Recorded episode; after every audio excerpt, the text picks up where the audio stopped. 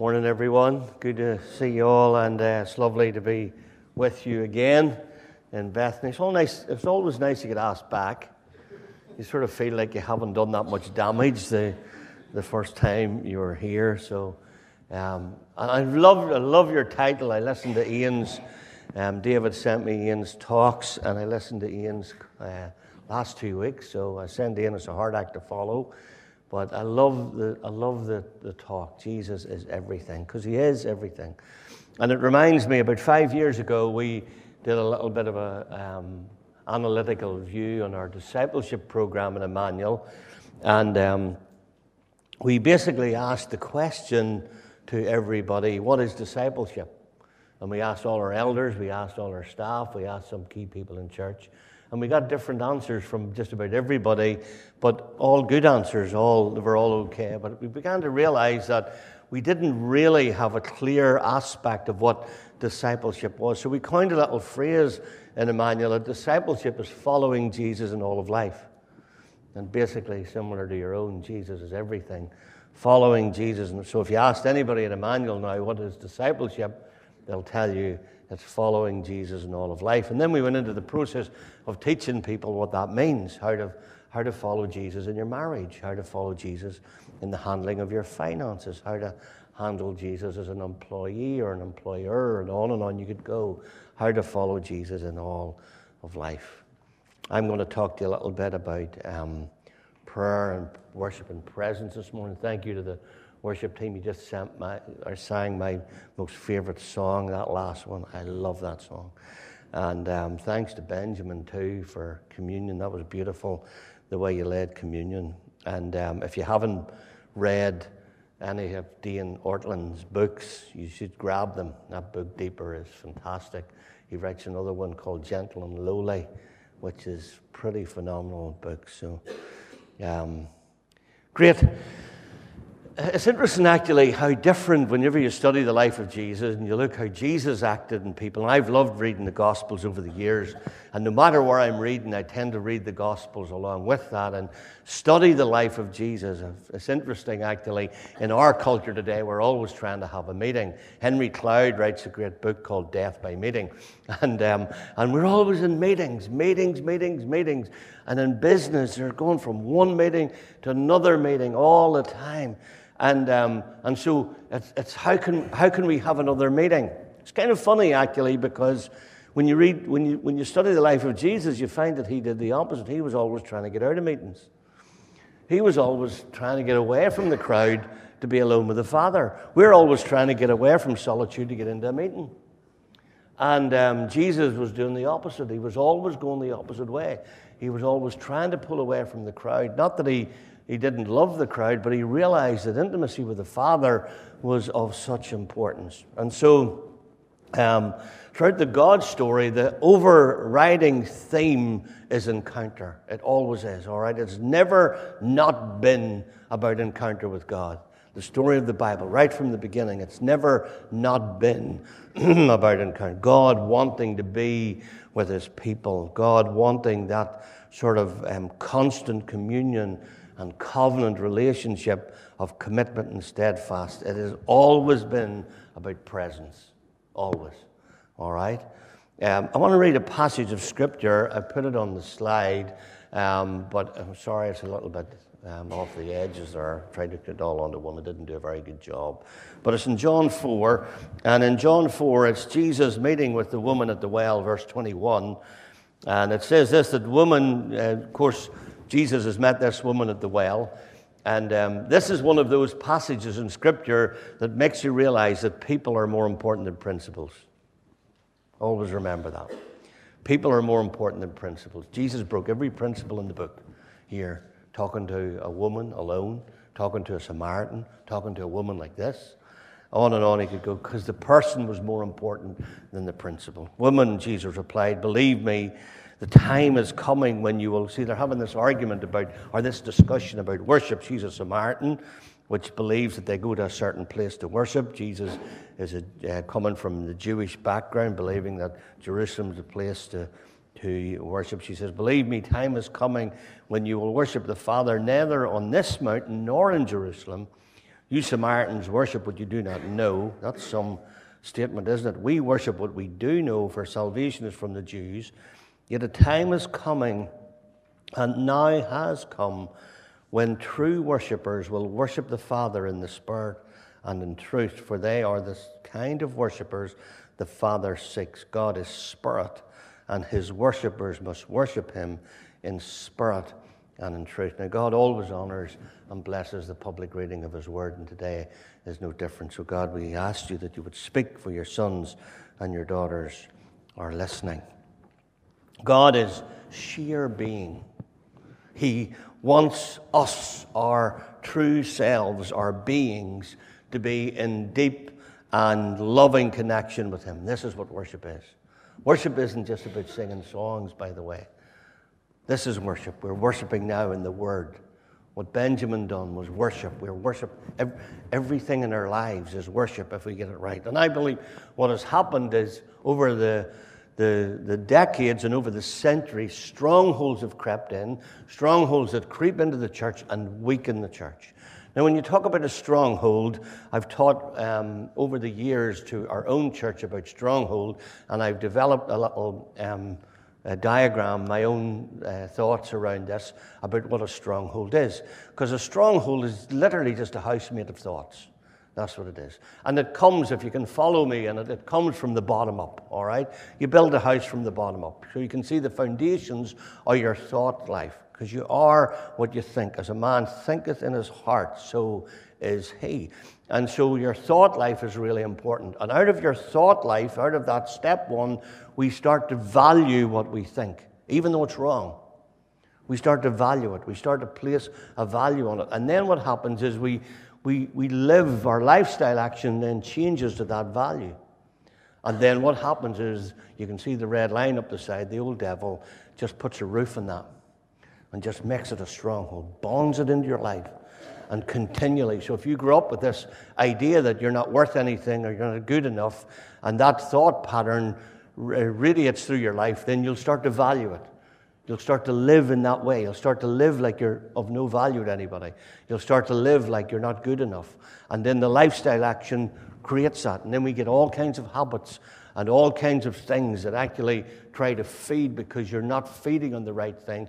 And the enemy moves into that and creates a stronghold. And it's really important to break strongholds in your life. And the way to break a stronghold, actually, believe it or not, now this next slide looks the same, but it's not, all right? You can see the red line up the side as the Holy Spirit moves in, because you can actually build good strongholds. You can build really good strongholds. And so what you need to do, what happens when people try to demolish strongholds in their life, what they try to do is they try to demolish it from the top down. You can't demolish a stronghold from the top down, because it's too strong. The enemy has put a roof over your lifestyle and over your value and over your thoughts. The only way to demolish a stronghold is to demolish it the way you built it, from the ground up. And modern counseling calls it CBT, cognitive behavioral therapy, which is a wonderful thing, all right? But God came up with it first in Romans 12. It's not to be conformed to this world, but be transformed by the renewing of your mind. Change how you think. And so if you change how you think, what happens as you change how you think, you begin to value that new system. You see what I mean? And then your lifestyle begins to change, and the Holy Spirit actually puts a roof on that and makes it a good stronghold. And you become a person who's consistent in their thought life. And that, I just felt it was really important to say that, because I think these strongholds have demolished the work of God in our lives. And I'm a bit like Benjamin. I'm a bit of a visual learner, so sorry for all these are my own little inventions. And if we believe we're tripartite, which we are, all right, and we're body, soul, and spirit, we've got two intakes. We've our eyes and our ears, our senses are the way we take things in. So if we continually are watching the wrong thing, if we're continually listening to the wrong information, then it feeds us in the wrong way. We've got to feed our spirits. And one of the things that any great church will do, and this is what I love about this church, is that they will teach their people to become self-feeders. If this is all you're depending on for your week's faith journey, then especially this morning, it's not going to work. All right, it's not going to work. You need to become self-feeders. You need people that feed into that spiritual intake, because what goes in comes out. What comes in, and if you feed rubbish in, rubbish comes out. You see the behavior at the bottom. So what goes in comes out. And so if we're feeding, if it's all natural, if it's all, if I'm not opposed to box sets at all, but if we just live our lives in box sets, if we just live binging in box sets 7 nights a week, then there's going to be, it's just not going to feed your soul. It's not going to feed your soul. And if you have a night to watch a box set, that's okay, that's fine. But all I'm saying is we've got to feed our souls in a good way. Now, this is what happened to the disciples, because the disciples, when Jesus prayed in Luke 11, where we get the great Lord's Prayer, which isn't really the Lord's Prayer, it's a pattern prayer. John 17 is the really important Lord's Prayer. Not that this one wasn't important, but what he was teaching was not just to say this prayer over and over again, which is okay to do. He's teaching us a pattern. He's saying, when you pray, pray this way. He's teaching them the pattern to prayer. And as he's teaching in this certain place, when he had finished, one of his disciples said, Lord, teach us to pray. Now, again, imagery, and my mind goes to what I think happened here. What I think happened here, they've watched Jesus heal the sick. They've watched Jesus give sight to the blind. They've watched Jesus cast out demons, and that is all really impressive, and they've loved that, and they want to be part of this. But when they heard him pray, something happened. When they heard him connecting with his Father, they said, that's what we need.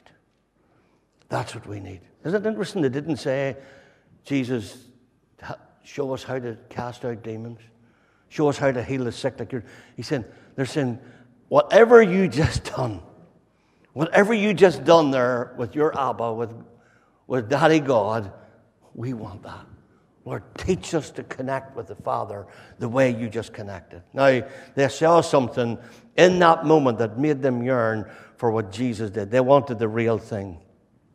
You've buried one of your elders there, I'm gathering, Mr. McCoy. I want to talk to you about this guy called Elijah McCoy, all right? Elijah McCoy was born on the 2nd of May, 1844. He was born in Ontario in Canada, and he was born to George and Mildred McCoy. The McCoys were fugitive slaves, and they had escaped from Kentucky to Canada via the Underground Railroad, and it was realized early in Elijah's life that he was a genius. He was just a genius, showing strong interest in mechanics. And his parents arranged for him, actually, back then, believe it or not, to come to Edinburgh in Scotland at the age of 15 for an apprenticeship in mechanical engineering. And he returned home to Michigan after becoming certified as a mechanical engineer. And despite his qualifications, he was unable to find work as an engineer in the United States because of the whole racial barrier and him being colored. He couldn't get African Americans at that time, were, regardless of their training or background, just couldn't get high-level jobs. And so McCoy accepted a position as a fireman and oiler on the Michigan Central Railroad. And it was said that the whole commerce at that time was all dependent on the railroad. The early trains would go for a few miles, and then the oil time, the train would have to stop. So it would literally go 5 or 6 miles, and because it was metal to metal, what they would do, the oilers then, the train would stop, and the oilers would get out, and they would oil the axles, and then the train would go off again. They'd do 5 or 6 miles, and then these oilers would have to get out and oil the axles again. So it was very laborious, and putting long breaks on to making journeys very long.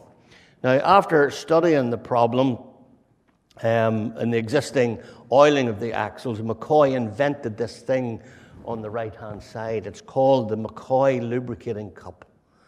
And basically what it did was you filled it with oil, and it dripped oil onto the axle. Very ingenious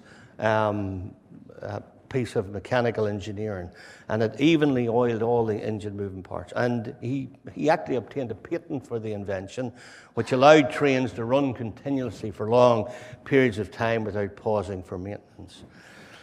But what happened is loads of people tried to make a similar product, and they were useless.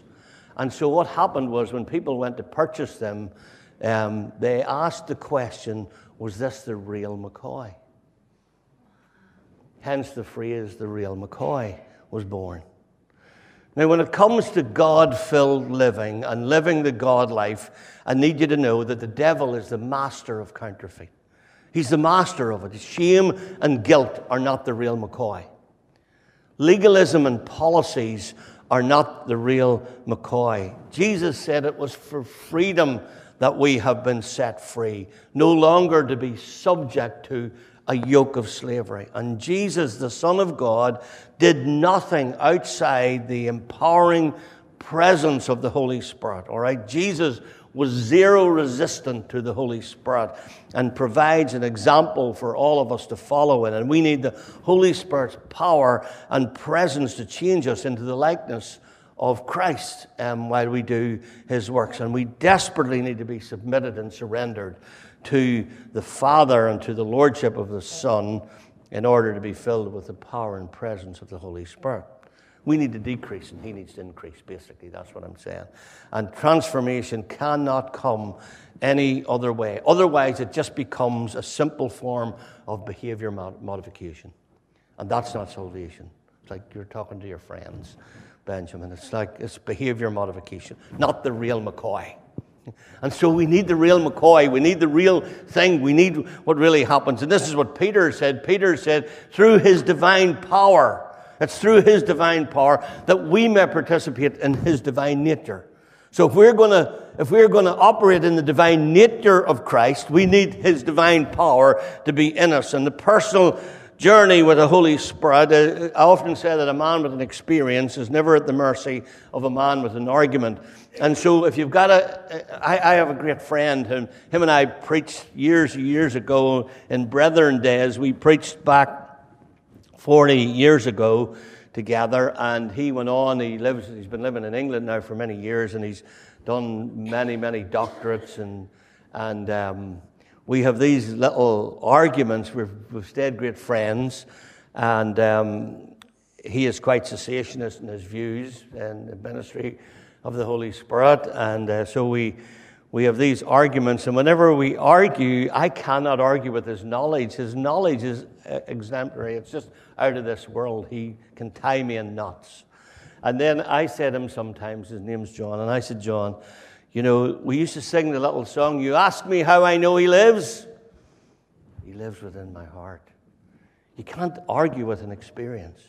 You can't argue with an experience. And so, and in childhood, I was always taking things apart. I think I might have been a good engineer, only for my sort of total lack of maths. But after what the disciples seen in Jesus, nothing less would do. They wanted the real McCoy. They wanted the whole real thing. And Jesus went on to teach them this pattern prayer that I want to look at really quickly, just for 5 minutes or so.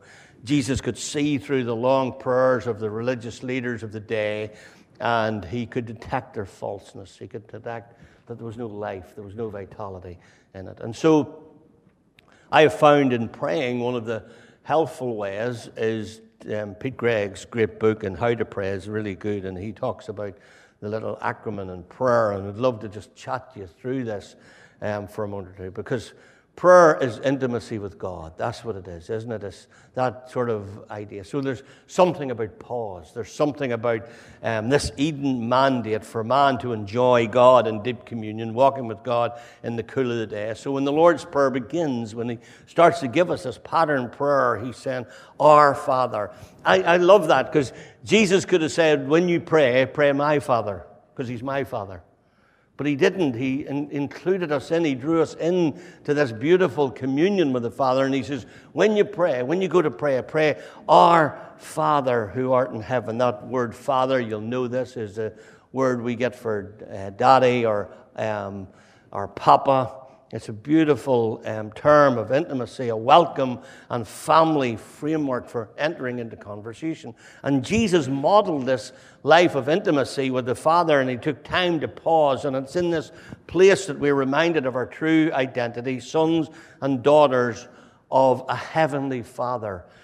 I find that people think prayer is a one-way conversation, and they come to God with a shopping list.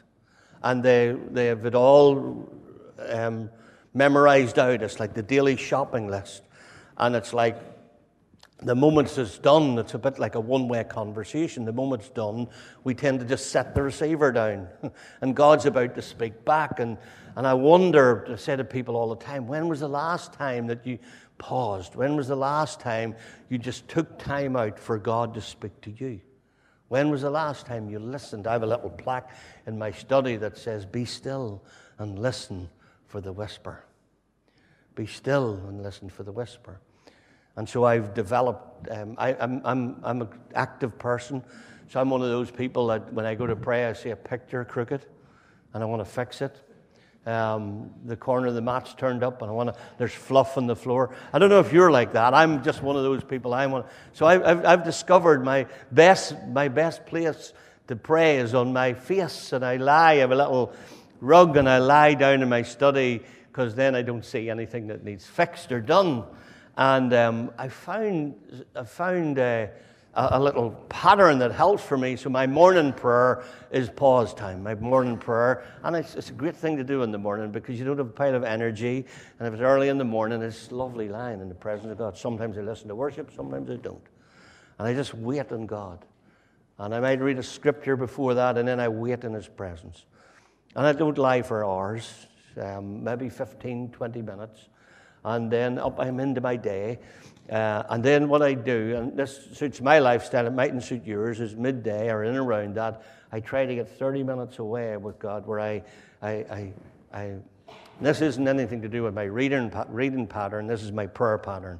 And so I try to get that half hour away. Most of our staff know I disappear usually in around 12 o'clock. And that's me. That's my shopping list time. I pray for all of my kids. I've 9 grandkids. I've 5 kids. I've 11 elders. I've 17 staff. And they're on my daily, I pray for them every day. And there at that time, I present them to the Lord. And then my evening time is, I try to get 30 minutes in the evening, and it's my intercession time. I'll talk about that in a moment or two. And that's the time whenever I want God to tell me what I need to pray for, or who I need to pray for. And that takes time to develop that. And so at Jesus' baptism, the Father's affirmation in this pause time reminds the very thing that he wants to tell you most. Like, of all the things God could have said to Jesus at this time, he could have said, you know, you're about to fight with the devil. Here's what you need to do, because he's about to go into the wilderness to face the devil. He could have give him some instruction, but he just didn't. He said, you're my son and I love you. And I'm well pleased with you. Isn't amazing? Of all the things that the Father could have told the Son at this time, he says, you're my boy, I'm pleased with you, and I love you. And he does the same with you and with me. So it's really important. So the journey of prayer is learning how to abide in the presence, so hearing his voice, John 15, and how to share our lives with him. And then the second one is rejoice, all right? The intimacy of God is characterized by worship. Hallowed be your name. We move from stillness to rest, to adoration and wonder. And I love this. We become aware of who he is. We pour out our love and affection to Jesus. We praise him for who he is. We worship, because worship is the most natural, and it's the only legitimate response to seeing Jesus is worship, all right? So prayer and worship flow together. Your worship this morning is intercession. It does something in the heavenlies. And I always say that the enemy cannot stand. The enemy cannot abide in the anointed worship of God's people. So when our team worshiped this morning and drew us into that, it's intercession. It's part of our prayer life. All right? And you shouldn't separate those or put them into compartments. All right? It shouldn't be worship and then we'll pray and then we'll go back to worship. I know I don't mean that doesn't happen like that, but we shouldn't put it into compartments that they're different. They're the same thing. All right? And then ask is our bringing a request to him. Give us this day our daily bread. It's where it's getting involved. When it's John Wesley who said that prayer is where the action is. And when it comes to communion with God, as we worship him, we align our hearts with the lordship of Jesus. And we come to this place where we say, your kingdom come and be on earth as it is in heaven. Prayer is the primary way we partner with God. And we speak forth into being the things that we call this intercession. And intercession, I teach our people sometimes that intercession creates an intersection. An intersection is where two roads meet. And if you study intercession in the Old Testament, you'll find it with Moses whenever he comes down the mountain and the people have sinned and God's about to wipe them out. He grabs hold of God. He reminds God of his character. He grabs hold of a bunch of people that he loves, and he builds something till he pulls those two together into a framework where there's a road that meets, that they both intersect each other. That's what intercession is, simply. Elijah does it with Sodom. Would you destroy the city for 50 people? Would you destroy it for 40? And he goes right down to 10 people. And God couldn't find 10 righteous people in Sodom. So it's building that intersection. So it's really important, all right? And sometimes it's basically, it's praying. If I were to take a chair, I'll not do this now, but if there was a chair here and I was going to pray for that, I'd be praying. If I laid my hands in the chair, you'd be praying for it. If I picked the chair up and walked with it, I'd be carrying it. That's the difference between praying for something and praying something through. And so whenever we lay our hands on a person and pray for them, that's wonderful. But sometimes we just need to pick them up in prayer. And we need to carry them in our hearts. And we need to carry this till we see the answer to prayer. All right? So that's intercession. And then lastly, yield. All right? The prayer starts and finishes with surrender, doesn't it? We open up our clenched fists in his presence, and we yield to his purpose in and through our lives. And we become the answers to our own prayers, which is beautiful. And we yield to him in asking for the forgiveness of sins. And this is, forgive us our debts, as we have forgiven our debtors. Lead us not into temptation. And Jesus shows the ultimate yielding prayer in Gethsemane, doesn't? This is the prayer of relinquishment, the highest form of prayer and worship. So the disciples were not saying, Lord, teach us to raise the dead or do miracles. They were saying, Lord, teach us to pray. Like, I wonder sometimes when I study prayer, I think about Exodus 11, when Moses went up the mountain, right? And Joshua went out onto the battlefield. Remember the battle when Moses... I wonder when he figured out this is helping and this isn't helping. I wonder how he figured that out. Did it take a moment or two? And then, but it went on all day. And we're not told of one word he prayed. I wonder what he prayed. I wonder, that's intercession. I wonder Elijah, when he went and he stuck his head between his knees. That doesn't sound that comfortable. And he travails in prayer. And he sends his servant out 7 times. And then he comes back and says, well, there's a cloud the size of a man's hand. Like, it hadn't rained in 7 years. We're not told one word he prayed. We don't know what he prayed. Daniel, in this one here, in Daniel 11, which corresponds to Matthew 24, where it talks about this great verse that...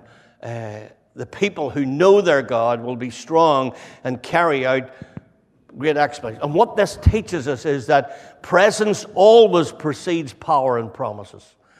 All right? Always precedes power and promises. It always does. And so the process of Daniel 11 is people who know their God. The word for know is yada. It's a word of high intimacy. So it says Adam knew his wife, and she conceived and bore a son. Genesis 4. So yada is to intimately pursue God, all right? And then it says be strong. The word strong is to prevail or to harden or to strengthen. And when people know God, they will get strong, and then they'll do great exploits to produce, to have effect, to press in. So there's a process of this. There's a process. People who know their God get strong and then they carry out great exploits. That's the process of it. And it's really important to understand that, because what can happen is we can get into this idea of nice prayers. But the prayers, like Moses' prayer, changed the battle, changed the future of Israel. Whatever happened on that hill, right? Elijah's prayer in 1 Kings 17 changed nature. 7 years of drought came to an end with that prayer. Daniel's prayer changed the whole nation and given actually about 4 to 6 instructions for the next generation of people for a whole nation. Jesus in Gethsemane, where he sweat, as it were, great drops of blood falling down to the ground, changed our destiny, changed the destiny of millions and billions of people forever. And we don't know one word, very little, basically, of what any of them prayed. And I call those the ugly prayers of Scripture. They're not nice. They're trivial. They're pain prayers. And if we're going to see the kingdom come and established, we pray it all the time in the Lord's Prayer, don't we? Your kingdom come, be in heaven as it is in earth. And it's a nice little line. But it will only happen when somebody or people realize that the way to change the world is that somebody needs to grab the lapels of heaven and pull them to earth. Grab the lapels of heaven and pull them to earth. And we'll not do that with a nice little, Lord Jesus, we come into your most holy presence. And there's nothing wrong with that. But there's going to be something in the travail of worship and presence and intercession that needs to change the world. I finish with a story. Kind of what happened to Kevin Carter. 1994, it ultimately caused Kevin to take his own life. I'll tell you the story. The year before, in 1993, he took this photo in a rural part of Sudan in Africa. And Carter was a photographer with the United Nations, and the United Nations, they were fighting against the famine in Africa at the time. And where this picture was taken was a little area where around 20 people a day from this one little village were dying from starvation every day, 20 to 30 a day, and most of them kids. And it became commonplace in the community. And the story behind this picture is that there was a UN feeding station actually really close to where this little girl, she's a little girl, and there was a feeding station really close to where this girl currently was. And she was on her way to that feeding station, and weakness overcame her, and she paused for a break. She just didn't have the energy to make it. And she was pausing, trying to regain some energy. This vulture landed, detecting weakness, smelling the death reeking from her body. He knew that it wouldn't be long, and he was waiting on her to die so he might feast. The tragic image was there, so photographer Kevin Carter positioned himself for the perfect picture, and he captured it, as you can see. And he would later win the Pulitzer Prize for this picture. And as the picture got famous, the question began to arise, what happened to the little girl?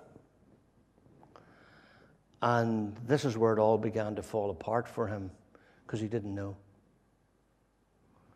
And in his haste to capture the picture, he failed to hang around to see what happened.